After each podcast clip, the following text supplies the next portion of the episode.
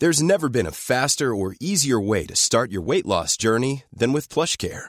PlushCare accepts most insurance plans and gives you online access to board-certified physicians who can prescribe FDA-approved weight loss medications like Wigovi and Zepbound for those who qualify. Take charge of your health and speak with a board-certified physician about a weight loss plan that's right for you. Get started today at plushcare.com slash weight loss. That's plushcare.com slash weight loss. plushcare.com slash weight loss. Late bloomers tend to have more curiosity. They tend to have more resilience. There's stories and mythology that this country has woven around black men. What if everything we've been taught is just all wrong? What's worth more than this fear right now? And that rising after failure is part of the glory of being a human being. Listen to deeply personal, insightful, and thought provoking stories from the world's leading thinkers and doers. Listen and subscribe to The Unmistakable Creative wherever you get your podcasts. One size fits all seemed like a good idea for clothes Nice dress. Uh, it's a it's a t-shirt. until you tried it on. Same goes for your healthcare. That's why United Healthcare offers a variety of flexible, budget friendly coverage for medical, vision, dental, and more. So, whether you're between jobs, coming off a parent's plan, or even missed open enrollment, you can find the plan that fits you best. Find out more about United Healthcare coverage at uh1.com. That's uh1.com.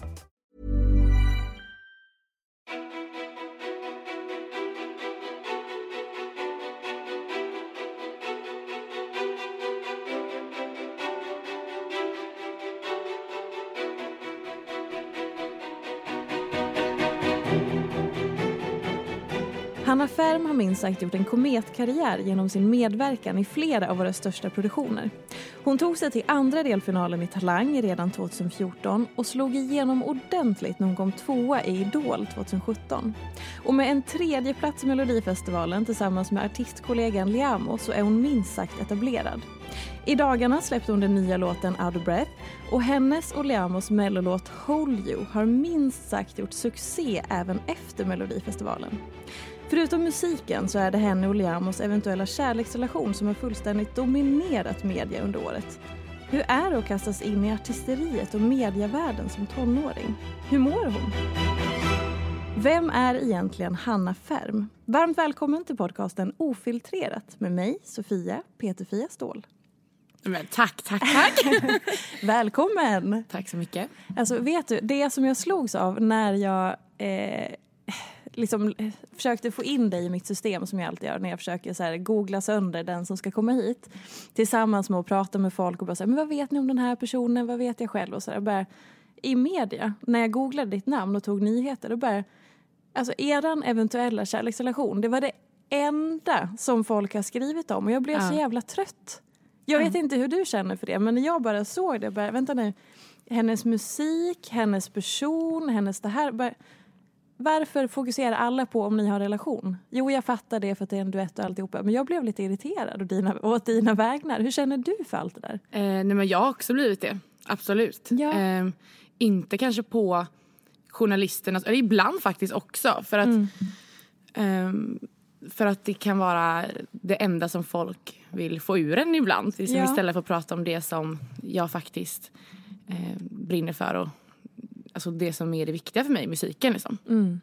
Eh, men sen så förstår jag ju också hela den grejen för att det är, alltså speciellt i mello för det var ju liksom ett helhetsnummer eh, eh, och det var en kärleksballad och vi två sjunger den och det har redan stått romansgrejer om oss för att vi sjöng i Idol ihop och sådär så att jag förstår ju självklart eh, det men sen var det väl mer typ att de började Eh, sen när vi liksom har dementerat de där ryktena lite sådär, Ja. då började de ju para ihop mig med nästa person och nästa Ja. person och då blir jag lite så här.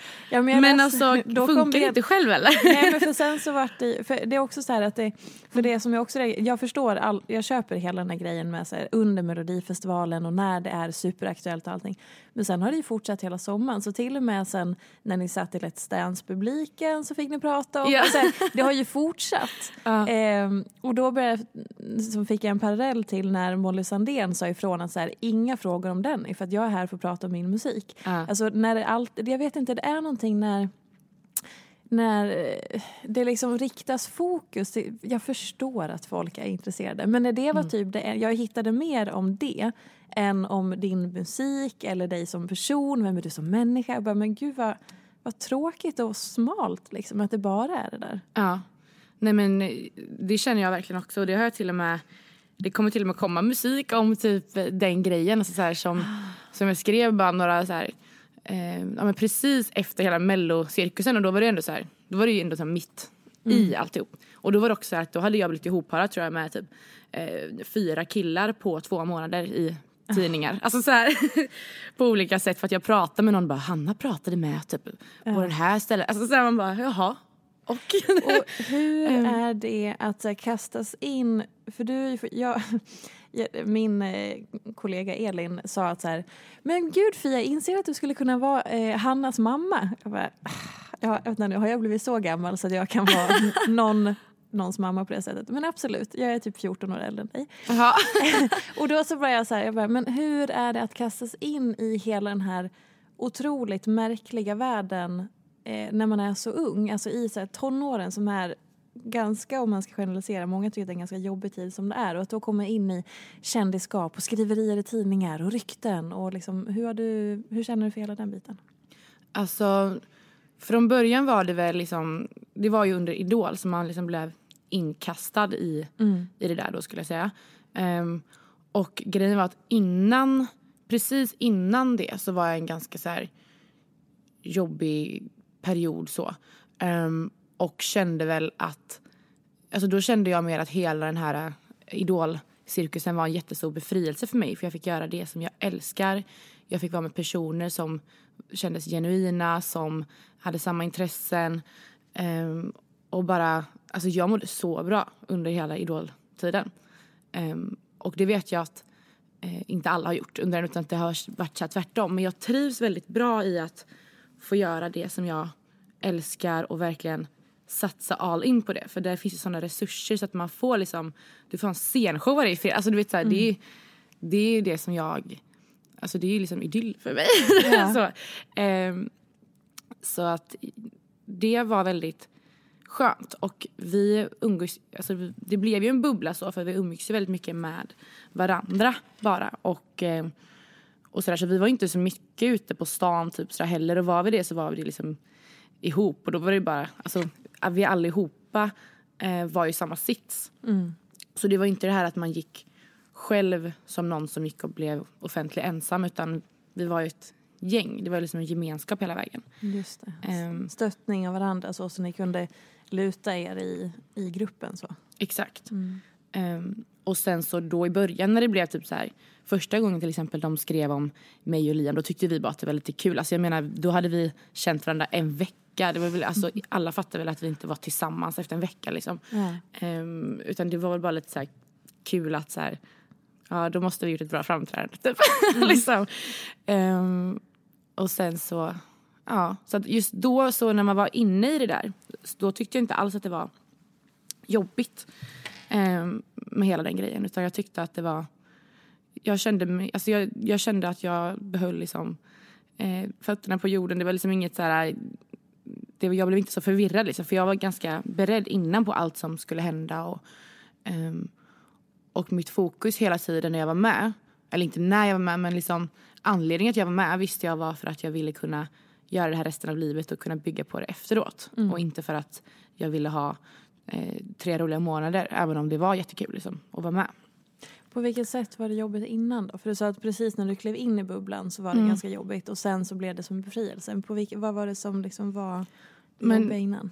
Alltså då var det väl, ja, alltså i grunden tror jag att jag från början då var ett ganska så här good place så.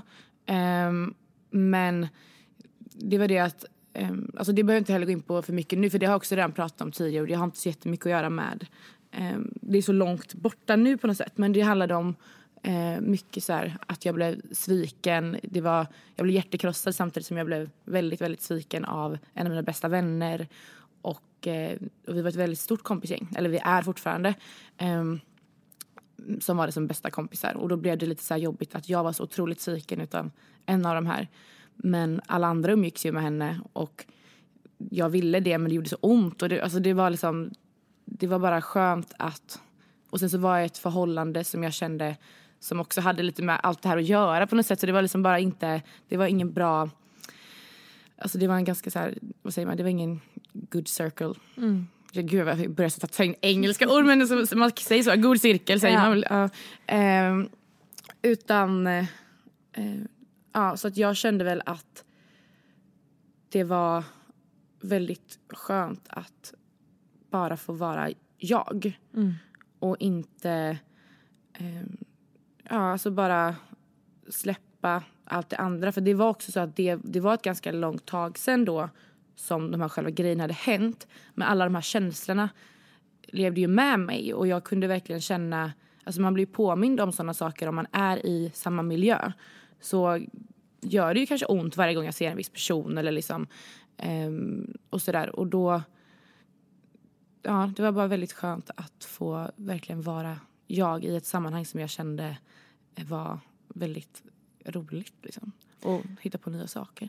Är det rätt att liksom, eller, eller inte rätt, är det, är det lätt att eh, stå fast i dig själv och vem du är när man går in i det här enorma och sen är det många, så här, det går bra, då är det många som vill ha någonting av en och man blir liksom populär, du får många följare på Instagram, din musik går jättebra och allting. Att det så här, då blir det ju mer åtråvärd och attraktiv folk som kanske vill påverka eller forma dig eller Alltså, eller vad tänkte du, efter Idol eller under? Eh, både och egentligen. Eller kanske framförallt de senaste åren och framförallt nu efter Melodifestivalen när du också är så här, en, en stor artist för den stora massan på ett annat sätt som man ju blir i det programmet.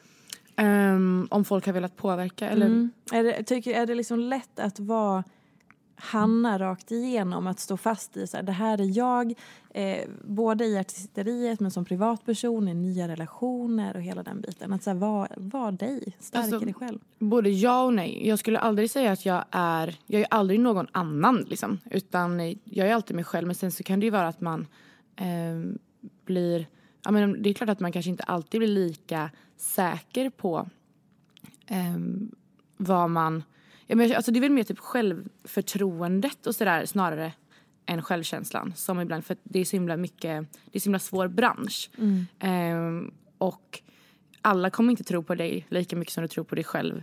Eh, och då kanske man inte alltid vågar tro på sig själv så mycket för att ingen annan gjorde det. Alltså, och sådär. Så det är mycket sånt. Men, eh, men just så här, när jag gick in i Idol till exempel, då kände jag att eh, jag absolut var mig själv. Liksom. Eh, sen så... Eh, eller om vi tar hela så här idolresan, en snabb variant då. Det var det så här, på audition så... Då kände jag att alltså, Ja, jag var ju mig själv, men jag, det var så fokus på allt annat. Liksom. Shit, jag ska sjunga, det är en kamera. Det, är liksom, mm. så att det var inte direkt att jag bjöd in till mig själv kanske på första gången. Men däremot så kände jag mig väldigt missuppfattad efter min första audition. Um, för att jag vet att jag fick någon kommentar typ, av juryn. Liksom, att så här, uh, ah, du kommer att kan sjunga och se bra ut men man, kan, man måste kämpa lite också. Typ. Och så de kände inte ens mig. Liksom. Då, då kände jag så att ni har ingen aning om så här. Och då, ja. Så då blev jag så ganska... för man är i en sån utsatt situation när man står där och sjunger inför fyra personer. Så jag hade aldrig gjort något sånt som mm. hela mitt liv. Så här, stå inför fyra personer som ska döma mig. Um, så att efter det också så kände jag väl och sen också när folk kollade på den eh, auditionen och du vet så här, man märkte att, att man fick, alltså att folk hade åsikter om mig fast de inte kände mig och du vet så här, och då kände jag liksom efter det, eller egentligen redan innan det hade sänts liksom att jag ville visa vem jag är. För att det som jag var mest rädd för under hela den här idolresan var typ att jag skulle bli missuppfattad som människa. Att folk skulle mm. tro att jag var någon sån här ytlig, eh, alltså jag vet inte, alltså otrevlig, alltså du vet någonting sånt där kände jag så här, det vill jag inte förknippas med. Så då, så då jag tror att det fick mig också att eh, bara vara mig själv och säga vad jag tyckte och liksom var, visa känslor och liksom bara inte, inte du vet så här, sätta på något så här, nu är jag jätte um, ja, men så här, jag bryr mig inte om jag egentligen bryr mig. Liksom. Mm. Utan att jag var mig själv hela vägen och, och, då kände jag att det kändes mycket bättre att vara det. Så jag fortsatte jag liksom att vara det helt enkelt. Um, men sen så var det väl mer efter då, alltså om jag ska prata om också vad som var jobbigt med hela den här grejen så var det väl mer när det tog slut. Mm. Um, för att först så var det en idolturné, ettan, tvåan, trean åker på efter. Och det var jättekul också så då kändes det som att det så fortsatte på något sätt. För vi hade så bra gemenskap så vi åkte liksom med den här bilen och vi spelade quiz. Och vi, alltså, um, men sen så kom jag tillbaka till skolan någon gång där in i mitten på vårterminen. Uh, och då blev det ju lite mer så här, då kände jag mig mer som den här udda fågeln. Liksom. Då mm. skämdes ju jag för att komma in. Jag skämdes ju för att jag kände att folk, alltså jag visste ju att folk visste vem jag var nu där. För att skolan har ju också gjort reklam för att Åh, vår elev Hanna här. Ja. Um, och, ja, och då kände jag bara att det blev lite... Jag ville typ gömma mig för jag ville inte att någon skulle tro att jag hade fått för mycket luft eller någonting. Så då ville jag liksom övertydligt visa att jag har inte fått det. Så jag, mm. du vet, så här, istället för att ja, men så här, innan hade jag väl ändå så, kunde jag ändå så här, sminka mig lite liksom och ha jeans. Och, men, men nu så kom jag liksom till mjukisbyxor, tofs, osminkad. Eh, men, och då mm. gjorde du inte det för att du ville det utan mer för att så här, försäkra, försäkra dig och omgivningen att så här, jag har inte tappat liksom, kontakten med jorden. Jag tror inte att jag är någonting. Och... Ja, ja, för jag, ja, det är jättestort. Jag kan verkligen, eh, eller nu sista terminen så är det klart, alltså, jag kan verkligen gå osminkad mjukisbyxor för att jag vill det. Men då mm. var det absolut inte det. Utan då var det mer så för att jag, jag kände att, att jag ville gömma mig lite. Hur, på, har du någon teori om varför det var så viktigt? Har du liksom fått, eh, eh, vad ska man säga, blivit anklagad låter fel, men har det liksom varit så under åren innan hela den här cirkusen drog igång, om jag får kalla det så, men du vet mm. hela, mm. allt det här, liksom att det har varit så att du har fått höra att du sticker ut eller att du tror att du är något, eller liksom, vad kommer det här ifrån att det var så viktigt? Alltså, nej, jag tror att det är tvärtom, att eftersom att jag har inte varit någon offentlig person liksom, under hela eh, tiden utan då har jag bara kunnat vara mig själv fullt ut utan att någon lägger speciellt mycket energi på det mer än att så här, i så fall vad kul att du har mycket energi eller liksom så här, mm. eh, och vad duktig du är på att sjunga. Alltså, då, då blir inte det en sån självklarhet. Nu blev det på något sätt som att nu blev jag den här eh, tjejen som sjunger. Och, alltså det känns som att jag så förväntningar på mig efteråt för att få, alltså folk tyckte så här, ah, men hon ser bra ut. Var det så här, okej okay, jag måste se bra ut nu. Eller så här, ah, hon sjunger bra. Liksom, det blev en annan form av eh, förväntningar på mig samtidigt som jag eh, också kände kanske att eller jag, vet inte, jag kommer inte jag kanske hade hört att det är så här, folk hade eh, ja, men, jag, menar, jag vet inte om folk förväntade sig typ att nu kommer hon komma tillbaka och tro att hon är något men hon är ju inte något egentligen. Alltså, det, det mm. kändes bara som det. Jag tror mm. att det var mycket så som satt hos mig. Jantelagen är ju väldigt stark också. Mm. Man får ju absolut inte tro att man är något i det här landet. Nej, och det är det som jag i så fall kan sakna lite med att så här, inte ha några så här, speciella förväntningar på sig från början. För då, då kan man, eller då kändes det i alla fall som att man vet, kunde vara mycket mer typ kämpa hårdare utan att typ behöva skämmas. Alltså det, det är jättehemskt mm. man ska behöva skämmas. Det ska man inte. Men jag gjorde det. Liksom. Det var som att så här, jag vill inte... Ja, jag, jag, vet inte. Men jag tror också det är nyttigt att jag gick igenom den perioden för att nu så bryr jag mig inte om det på det sättet. Liksom. Eller det sitter fortfarande kvar. Eh, men nu har jag ju precis gått ur skolan och du vet så också så att det, då blir det en annan sak. För det är just så här, på gymnasiet kändes, alltså det var väl det jag kände också att alla tjatar om så här, Idol som bubbla typ. Mm. Eh, men när jag kom tillbaka till skolan då kände jag att alltså, det här är ännu mer en bubbla. Typ. För då är det verkligen så här, så här ska man vara, så här ska man bete sig. Mm. Eh, och liksom det, det, viktiga i livet är eh, fester och killar. Typ. Och jag bara, har jag alltså precis varit ute och turnerat hela Sverige med folk i olika åldrar, olika, från olika städer. Gjort massa olika saker. Alltså, så här, och då kändes det så himla konstigt att så här, komma tillbaka till ett så inrutat mm. liv igen. Och skolvärlden kan ju också bli som en scen på ett annat sätt. Att det är så mm. här Eh, man blir granskad in i minsta detalj. Det kan vara ganska hård jargong. Det kan ju mm. vara väldigt mycket att, man, att folk blir placerade i fack och sen om man, någon sticker ut eller beter sig annorlunda så blir det inte alltid så uppskattat. Så, så att skolan kan ju verkligen bli som en otroligt hård plats där man verkligen kan känna att man står på någon slags scen som man inte vill vara på. Att man blir liksom, kan jag känna i alla fall från när jag gick i skolan. Eh, det var ju väldigt hårt. Ja. Och då att sticka ut i det. Alltså jag har ju alltid dock älskat skolan egentligen. Alltså jag har haft väldigt bra skoltid skulle jag säga och väldigt bra ehm, gemenskap eh, allmänt i de liksom, klasserna och så jag har gått i. För det har varit väldigt små skolor fram till gymnasiet. Liksom. Ehm, så det var, så här, det var en period jag gick i sexan för då bytte vi skola. Då blev jag väldigt, eh, då mådde jag jätte, jättedåligt. För att, eller det är så att jag liksom nästan inte ens kommer ihåg, jag har förträngt liksom ett, ett och ett halvt år typ. Eh, för att jag var så ensam då. Eh, och jag vågade liksom inte riktigt säga till någon. Alltså jag ville, ju- om de inte ville vara med mig då var det så här, så jag, då kan jag inte gå och säga till dem. Alltså de, de ville inte vara med mig. Så då blev det bara att jag var själv och grät. Och sen så slutade jag gråta och bara var ingenting. Typ. Alltså så här, jag, Åh gud vad hemskt. ja, det, det var jättehemskt. Det är så det är, jag var så liten ändå. Jag var, var, var liksom 12 kanske. Eh, men jag visste ändå eftersom att jag hade haft det så bra innan. Liksom, så här bra uppväxt och jag har alltid fått prata väldigt mycket med mina föräldrar. Jag har alltid reflekterat mycket kring saker och fått utlopp för att prata om det. Och, ehm, så då, men nu, just nu i den här perioden så pratar jag inte om det. För det var också så att jag tror att jag skämdes liksom, lite för att vara utanför. För jag kände att nej men det är jag väl inte typ.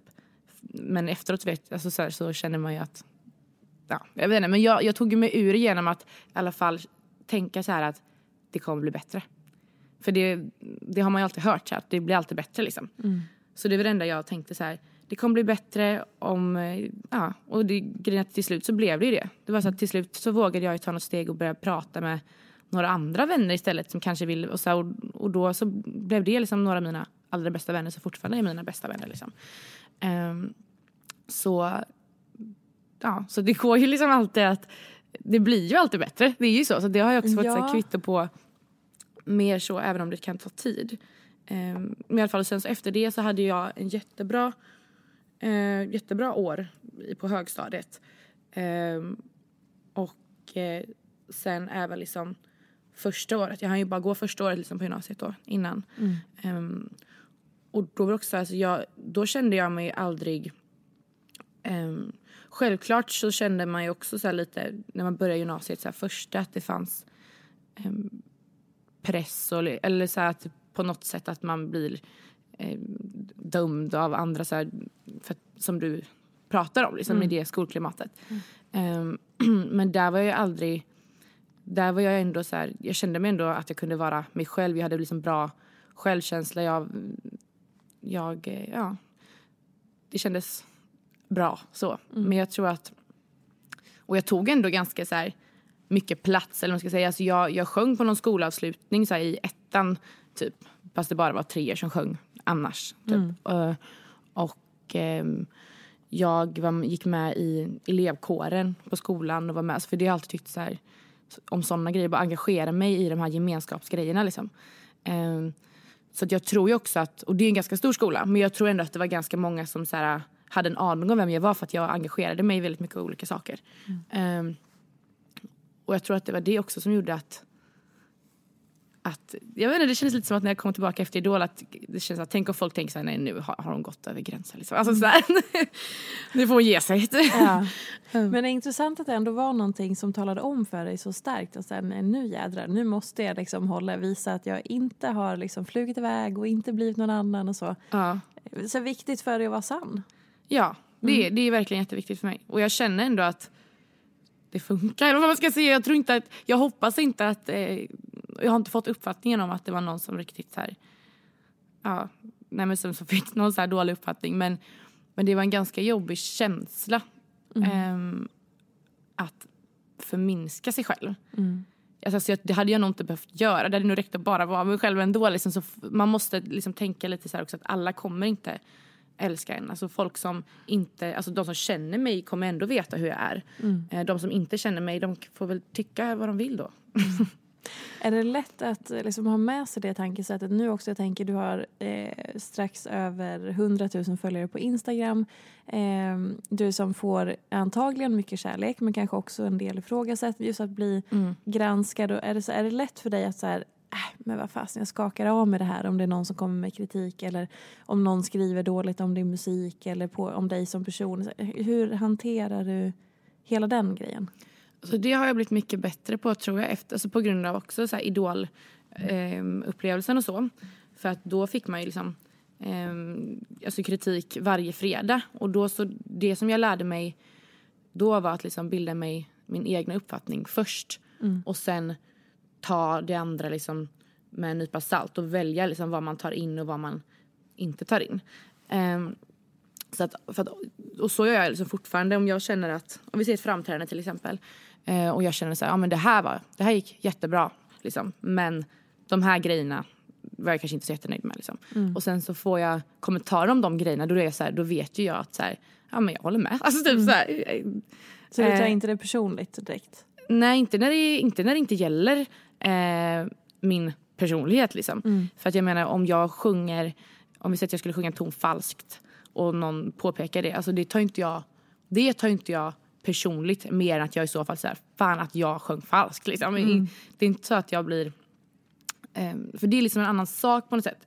Det är en annan grej när folk går, alltså, går på alltså personangrepp eller liksom eh, ja, då är det klart att jag vet inte, men jag tror att det handlar väldigt mycket om att så länge jag vet själv vart jag står så, men, så är det lugnt. Liksom. Men om det är någon så osäkerhet man har så är det såklart att det kanske inte är kul att liksom, folk är liksom, trycker på knappar så. Men, mm.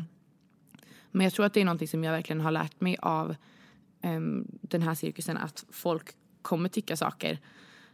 Och det spelar ingen roll egentligen vad andra tycker utan det, det spelar roll vad min magkänsla säger. Liksom.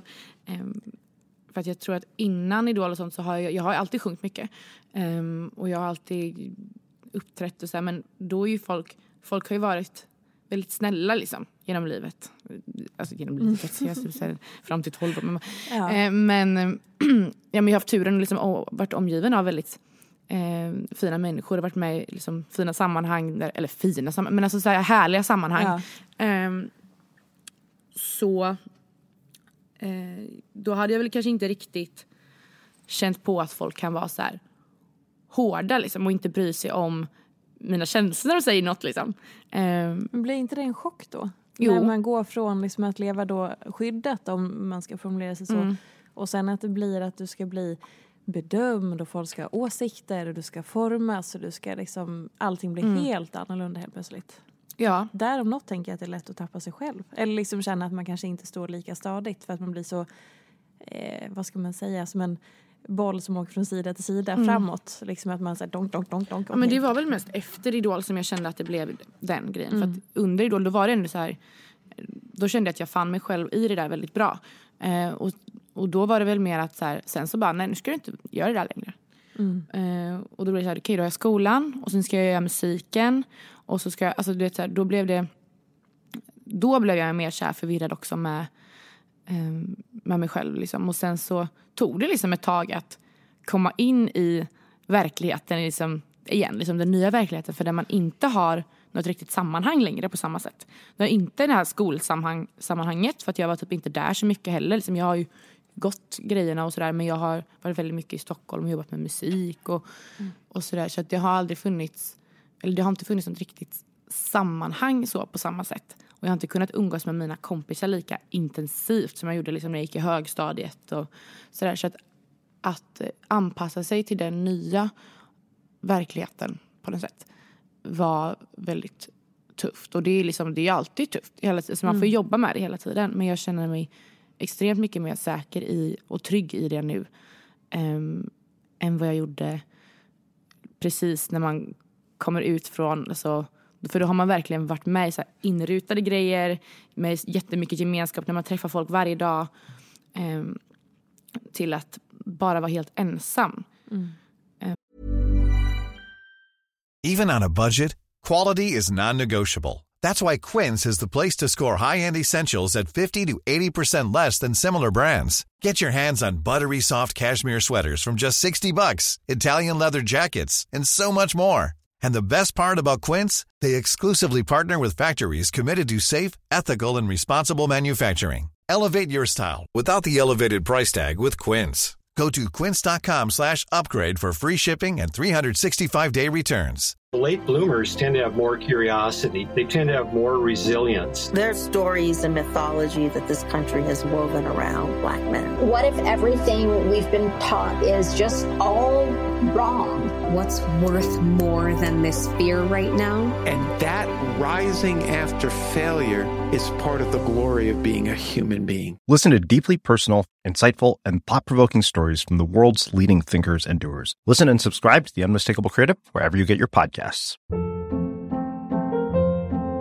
Hold up. What was that? Boring. No flavor. That was as bad as those leftovers you ate all week. Kiki Palmer here, and it's time to say hello to something fresh and guilt-free. Hello Fresh. Jazz up dinner with pecan-crusted chicken or garlic butter shrimp scampi. Now that's music to my mouth. Hello Fresh. Let's get this dinner party started. Discover all the delicious possibilities at hellofresh.com.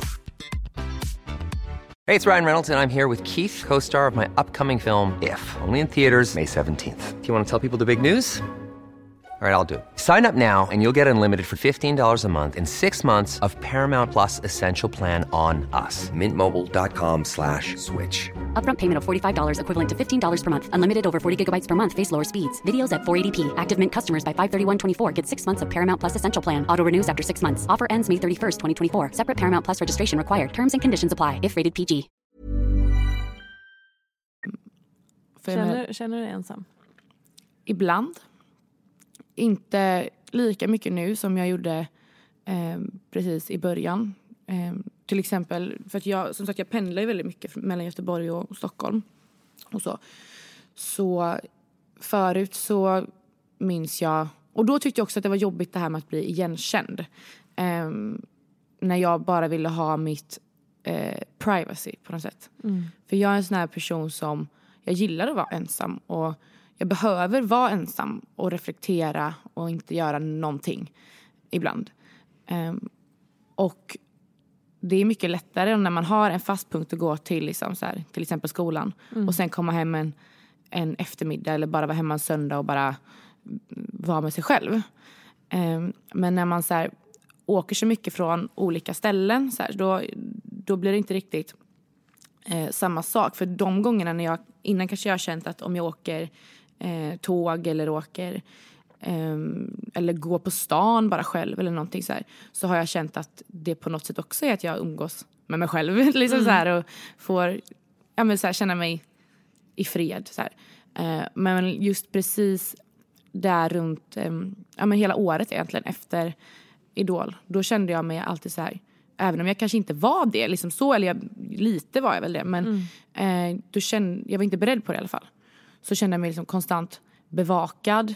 Eh, alltså jag kommer ihåg, jag till och med skrivit ner så här på i mina anteckningar för att jag kände att så här, jag behöver prata typ om det. Så här, men jag så här, satt och skrev ner typ så att jag kände mig, eh, ja, men att jag kände mig bevakad och det kändes som att jag fick liksom inte vara i fred. Även om jag bara satt och ingen pratade med mig så kände jag mig liksom inte i fred. Jag, jag kände mig liksom... Var du iakttagen? Ja, exakt. Mm.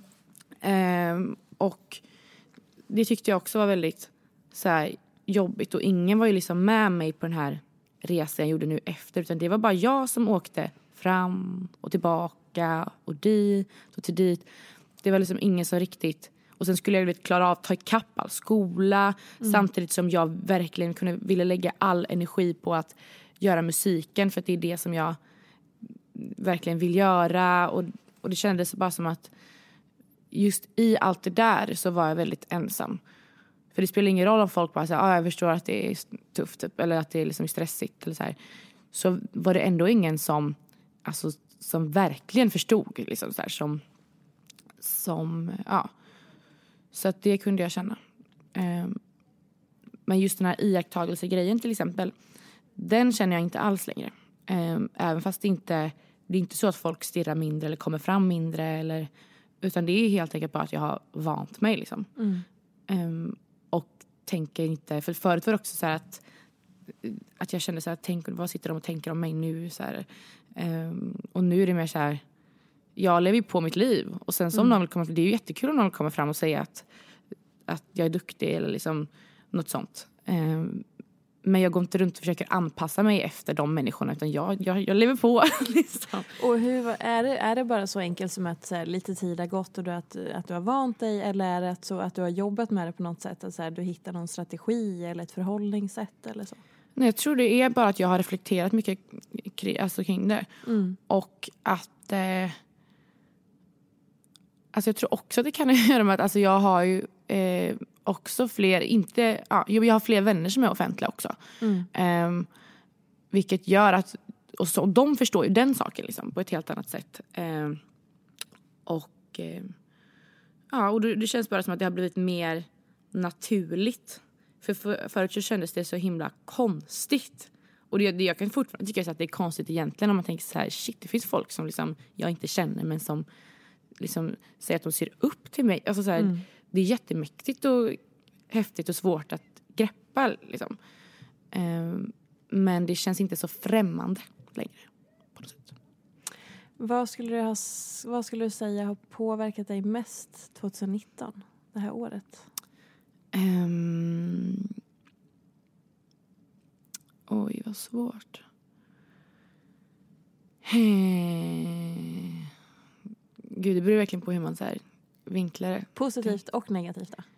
Ehm, Eller någonting som har varit tufft och någonting som har varit liksom upplyftande? Ja, men... Alltså... Hmm. Ja, men jag känner att det är så himla så lätt att så säga... Typ, alltså Mello har varit en så här upplyftande grej på ett sätt. Liksom så. Ehm, men jag ska fundera om Mm. det kanske är något... Om det finns något djupare. Nej, men... ehm, Okej, men jag så här, för att göra det mer intressant. Om du inte får stoppa in prestation, alltså du får inte stoppa in saker, i musiken eller eh, mello eller sådana saker, utan dig som Mm. person och människa. Mm. Vad har påverkat dig och varit upplyftande och vad har varit liksom tungt eller tufft? Mm. Ehm, upplyftande skulle jag säga. Alltså, men det blir så svårt för det är ju inte så här en grej som har skett 2019 bara. nej, liksom, nej, nej, men, nej, nej. ehm, men det skulle jag säga är alltså mina vänner. Liksom. För att det har också varit så att det blev typ att jag, när jag var så himla stressad och liksom så här så blev det att jag liksom ehm, jag tror att jag stött, inte stötte ut men att jag, jag avskärmade mig väldigt mycket för att jag kände nog att jag behövde den här liksom, egen tiden ehm, som jag ändå inte fick. Typ, så här. Men, Så att det blev att det var som, ja, jag kände väl att jag inte riktigt kunde ge 100% i så kompisrelationer så heller och det känner jag har känns så mycket bättre nu. Jag känner mig så mycket tryggare i alla så vänskapsrelationer och liksom ehm, alla finns kvar. Är Ingen som lämnar mig. Fast jag. Ehm, så att det känns... Det skulle jag ändå säga, för det är så himla viktigt för mig med, ehm, med personer som, alltså som bryr sig om en och som man bryr sig om. ehm, Genom allt. Som man, liksom- och sådana som man kan sitta med och bara stirra Mm. och inte göra någonting också. Verkligen. Att liksom ta sig mer tid till sådana grejer. Det skulle jag säga har varit väldigt um, skönt. Mm. Eh, och det som jag skulle säga har varit eh, mindre bra då, det är väl egentligen fortfarande liksom det här att, eh, att jag har ganska lite tid känns som. För jag har fortfarande nu gått i skolan hela den här tiden samtidigt som det var till exempel mellogrejen och sen så eh, har jag turnerat hela, eh, alltså började dagen efter studenten och gigga liksom. Mm. Eh, så att det har inte varit mycket sommarlov eller liksom något sådär, utan det har varit väldigt mycket pang, pang, pang. Och det har ju varit, jag skulle kunna säga både bra och dåligt men, men typ att det är väl mer att jag nu vet att jag behöver ta liksom semester typ en vecka. Där jag inte gör någonting. För nu har det varit, det är klart att jag är hemma ibland och sådär men det blir bara såna strödagar som jag vet att jag borde egentligen ändå svara på de här mejlen och göra så här och lalala och sen ska jag åka iväg hit och dit och eller nej, jag vet vad jag ska säga att det sämsta är. Mm. Det hör ihop med det här ändå. Ja. Men det är att jag inte kan ha några rutiner. Eh, utan jag vet aldrig när jag ska åka hit eller dit. Eller, ehm, och det blir liksom aldrig några rutiner. Och det, det är viktigt har jag märkt för mig. Att ändå ha för att må bra. alltså jag tänkte väl typ också så i början att nej men äsch, jag behöver inte leva med rutiner. Alltså, mm. Utan, men det är väldigt skönt att ha det. Så att um, det är också någonting som jag kommer liksom um, ta tag i nu. Mm. Um, så alltså just för mig själv nu som person och för mitt välmående liksom, så är mina planer typ att för det är precis nu som, har, som jag inte har skolan längre, jag tog studenten och um, det har liksom lugnat sig men det är inte gig varje dag och så här, utan, um, utan det är liksom nu jag verkligen kan börja satsa på musiken helhjärtat. Mm. Men då vill jag inte heller bara springa in i det direkt utan jag känner att jag vill sätta mig själv i så ett bra, eller alltså så här, må bra, känna att allt är stabilt. Um, så att jag kan lägga allt fokus på musiken till exempel. Mm. Så att jag tänker nog att jag kommer flytta till Stockholm antagligen ganska snart för att det känns som att det kommer också vara lättare då att typ kunna sätta rutiner för då har man liksom, här är min punkt här. Sen kommer jag alltid kunna åka hem när jag vill ändå. Men då, liksom, då har man en punkt här, där man, en fast punkt. Man kan sätta rutiner att man går upp den här tiden, man kan träna den här tiden, man äter frukost, man går till studion, kommer tillbaka. Så, alltså, eh, utan att ständigt behöva känna att man ska flänga och fara. Mm. Och, ja. Hur skulle du säga att du mår just nu då? Just nu skulle jag säga att jag mår bra. Jag mår faktiskt väldigt bra just nu. Men jag har inte reflekterat över det på ett tag men jag, för inte så länge så skulle jag säga att jag kände mig väldigt Alltså jag var väldigt stressad liksom och splittrad och det tror jag att jag fortfarande är lite men det har varit skönt nu för nu har det liksom precis börjat lugna ner sig lite efter sommaren och, eh, och så. Vilket, mm. eh, och att jag har kunnat spendera mer tid med familj och vänner.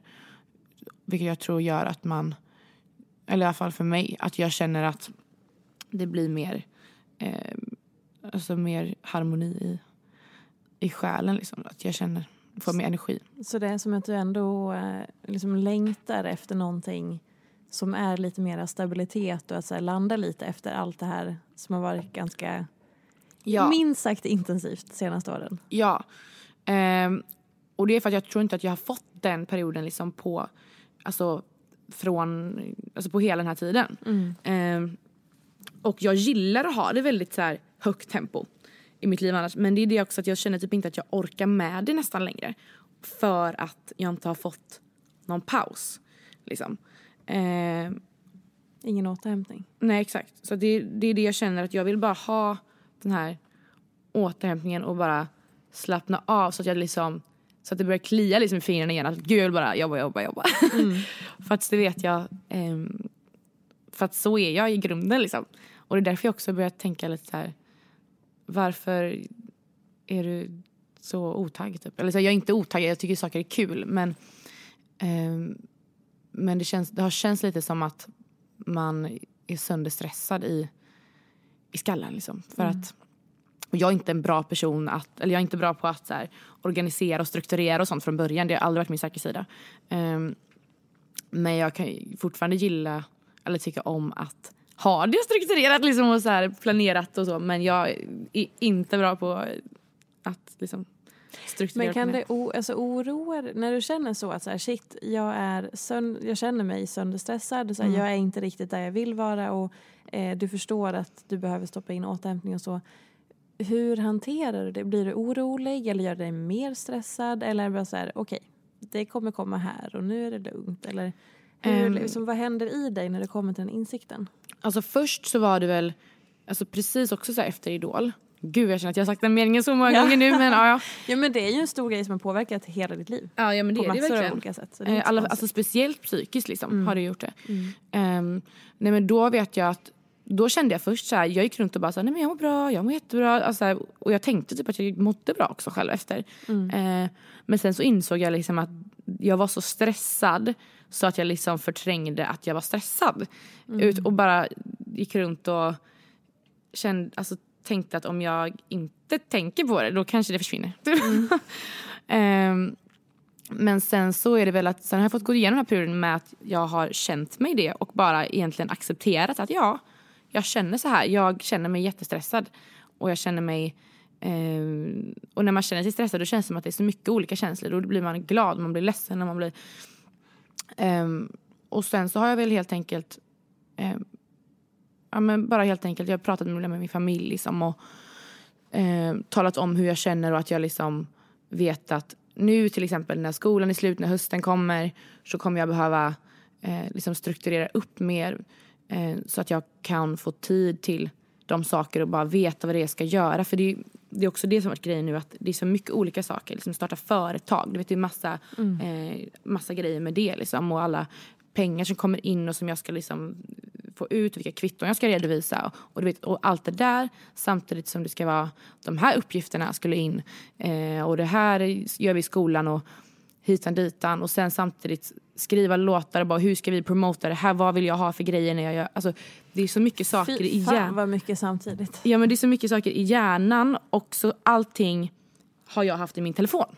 Liksom. Mm. Och då blir det så här, då, orkar, då är det så här och sen så finns det Snapchat, det finns Instagram också. Mm. Och det mm. finns, det, alltså allting har jag liksom haft, för det har varit jobbigt att du vet, så här, ta med sig en dator hit och dit ibland också om jag åker så mycket tåg och hit och alltså det mm. kan man ju för sig ha med men det har bara blivit att jag har haft allting liksom på telefonen och då är det så himla lätt att så här, ja, men jag, den där grejen tar jag sen för jag kan inte ta allt samtidigt. Och så, då tänker jag, men om jag tar den här grejen då måste jag ju ta den och den och den och den och den mm. och då tog jag ingenting. Och alltså, det har bara varit så kaos i mitt huvud.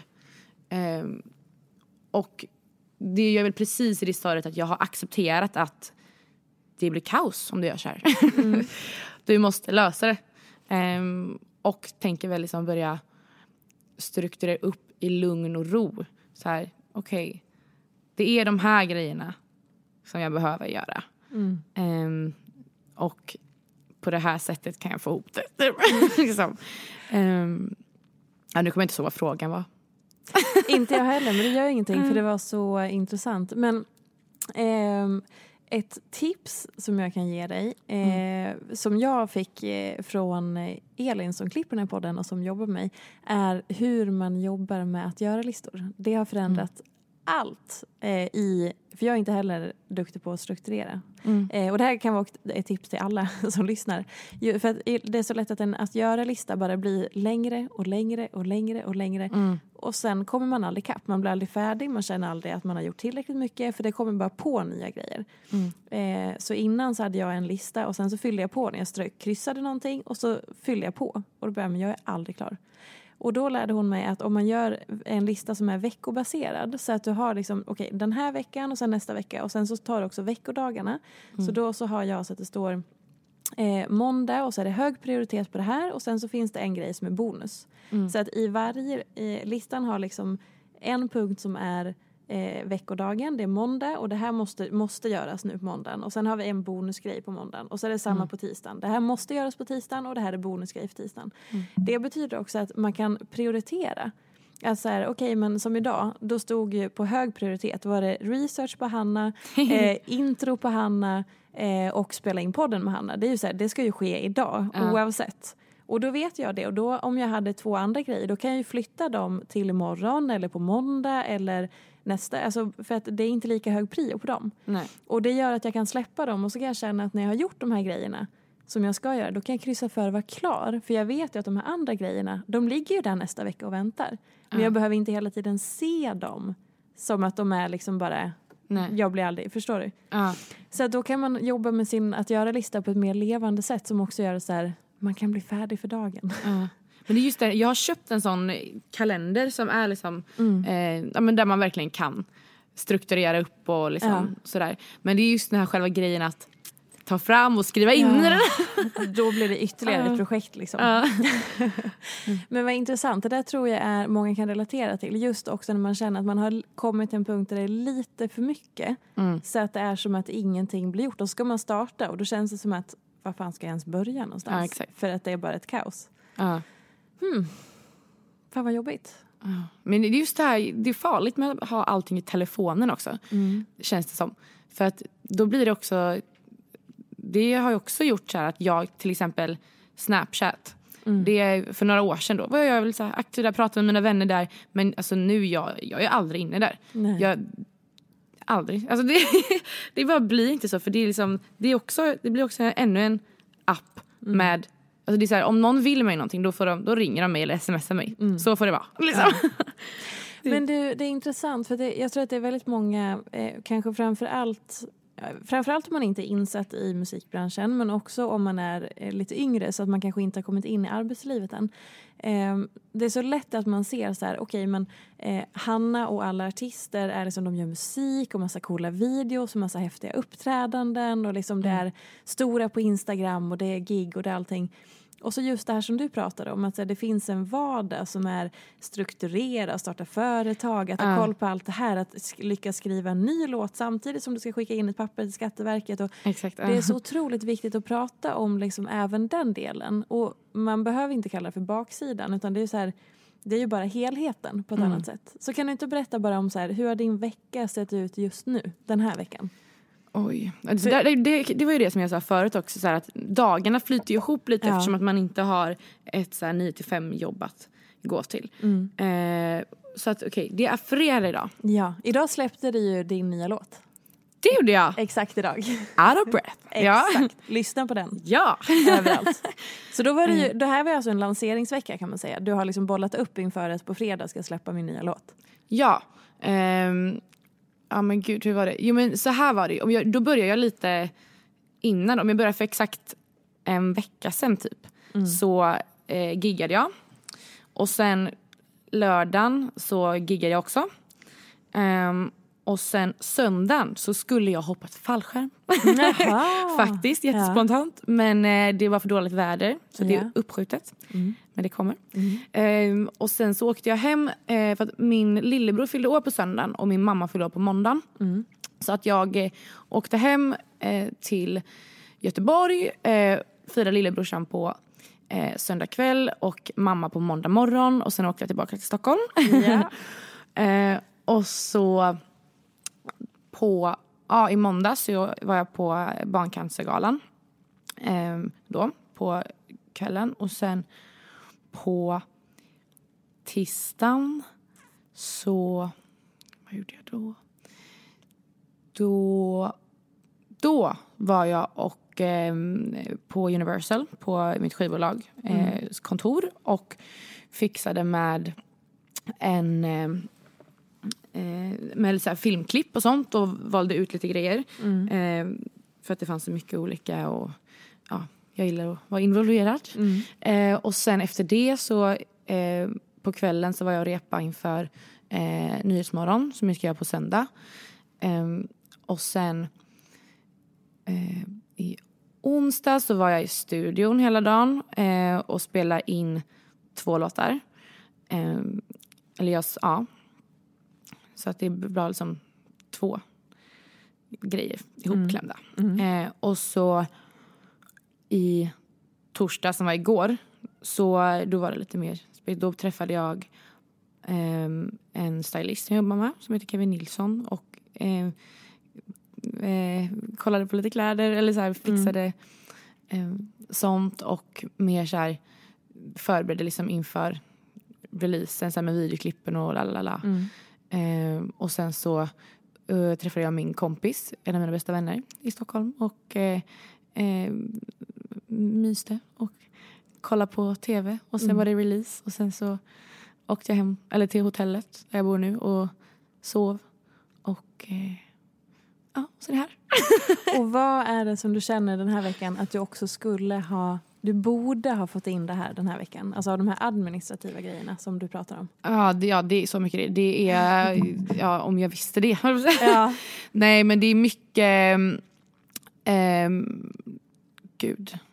Ja, det är mycket saker. Det är mycket bra saker så att man ska här, svara på återkomma och sånt där. Men det är svårt att göra det när man inte vet exakt hur man vill ha det eller vad man ska göra. Eller, mm. så här, så det, det är väldigt mycket olika eh, mejl eh, och så. Och eh, hur saker, så här, hur man vill ha det. Liksom. Hur vill jag ha det i fortsättningen? Och hur, vad ska jag göra åt det? Sen, mm. så det är redan liksom egentligen i första stadiet grejer att eh, veta så här, okej okay, jag vill ha det så här och efter jag har bestämt mig hur jag vill ha det, då ska jag göra det här och det här och det här. Det. Så att det... Eh, och sen så körkort håller jag på också tar. Så det borde jag för länge sedan ha pluggat massa teori. som jag inte har Men pluggat. Vänta nu, när skulle du ha tryckt in allt det? Ja, någon gång. Var Kanske när jag åker tåg. Jag borde, det är mycket saker jag borde ha tryckt in när jag åker tåg. Men är inte det Men- din, vi, vi, din, din vila och återhämtning när du åker tåg? Jo, det är det det har Exakt. blivit lite faktiskt tror Ja, jag. och det är väl skitviktigt. Ja, det är det Jag faktiskt. tycker att du är lite hård mot dig själv. Nej men det är faktiskt det är faktiskt så att när jag åker tåg nu för tiden då, det tar ju typ tre och en halv timme liksom Mm. mellan. Eh, men det är liksom något av det, jag älskar att göra det nu. Mm. Förut så tyckte jag att det var så lite jobbigt nästan så här, men nu är det så här bara åh nej vi är redan framme. Mm. jag kan sitta två timmar till här, det är lugnt. Du får en paus där. Ja. Gud vad bra. Mm. Jättebra. Men du, en sista eh, fråga innan vi ska börja avrunda det här. Mm. Eh, om man tänker att alltså, många ser liksom bilder man lägger ut eller man ser liksom det här första, det här perfekta som alla pratar om eller Mm. fina och sånt där. Eh, rent generellt, bara som en eh, påminnelse till alla som lyssnar. Så här, vad är inte som det ser ut? Ingenting. eller, jag vet inte, jo men det är det. Um, och det var inte som det ser ut. Men det, jag tror att det beror ju lite på vad de, eh, hur de uppfattar saker då. Mm. Har, har du något speciellt du tänker på? Alltså så här, Nej ja, men alltså det är ju så, ja, alltså helt rent krasst då, det är ju, ingenting är ju perfekt. Det finns ju alltid två sidor av någonting. Mm. Um, så att, och ofta det, man lägger, eller ofta det jag lägger ut är oftast alltså de mer positiva grejerna. Jag, jag lägger ju inte ut så ofta om jag typ så här, jag är helt sönderstressad, la la la la. Um, och det är väl så här, det är inte för att jag inte kan prata om det. Jag kan, alltså som jag kan prata om det nu så. Mm. Eh, men det är väl också på något sätt för att jag inte känner, alltså det är ingenting som jag typ vill ha på min, ehm, på min sida. Eller på min liksom Instagram-sida kanske så. Om det inte är att jag i så fall lägger, ehm, alltså skriver ihop någonting verkligen något långt och stort Mm. och liksom så här som jag känner att det här kan hjälpa någon eller så. Eh, för att jag känner att bara typ lägga ut så här, gud jag känner mig assönderstressad idag. Det känner jag typ inte, det, jag känner inte att det sprider så mycket bra stämning heller. Liksom. Så här, det, jag vet inte. Alltså det får man ju göra exakt som man vill. Det, det, är ju, det finns såklart en bra sida med att göra det, att så här, man ser att inte allting är perfekt. Eh, men jag gör liksom varken eller. Jag går inte runt och säger heller så här, gud vad jag mår skitbra idag heller. Utan Mm. jag lägger ut som, som det är. Kanske vad jag, vad jag gör, eh, vad som är på gång. Eh, sen vill man komma närmare på djupet, då får man lyssna på ofiltrerat. Exakt. Gud vilken bra Ja. knyta ihop säcken grej du fick till. Fasen vad bra. Du avslutade allting perfekt Nej men verkligen. Är det någonting du skulle vilja tillägga? Som Eh. avslutning på allt det här? Oj. Eh, nej, men alltså tack för att jag fick komma hit och vilken eh, fin och viktig podd du gör.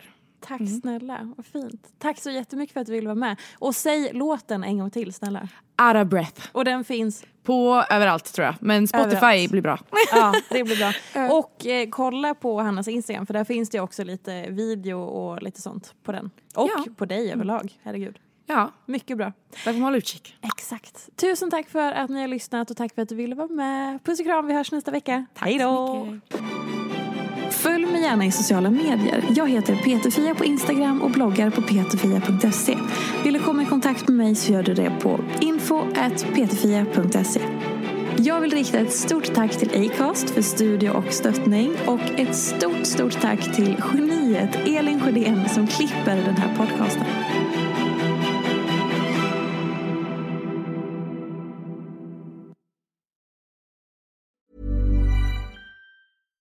Late bloomers tend to have more curiosity. They tend to have more resilience. There's stories and mythology that this country has woven around black men. What if everything we've been taught is just all wrong? What's worth more than this fear right now? And that rising after failure is part of the glory of being a human being. Listen to deeply personal, insightful, and thought provoking stories from the world's leading thinkers and doers. Listen and subscribe to The Unmistakable Creative wherever you get your podcasts. Even when we're on a budget, we still deserve nice things. Quince is a place to scoop up stunning high end goods for 50 to 80% less than similar brands. They have buttery soft cashmere sweaters starting at $50, luxurious Italian leather bags, and so much more. Plus, Quince only works with factories that use safe, ethical, and responsible manufacturing. Get the high-end goods you'll love without the high price tag with Quince. Go to quince.com/style for free shipping and 365-day returns.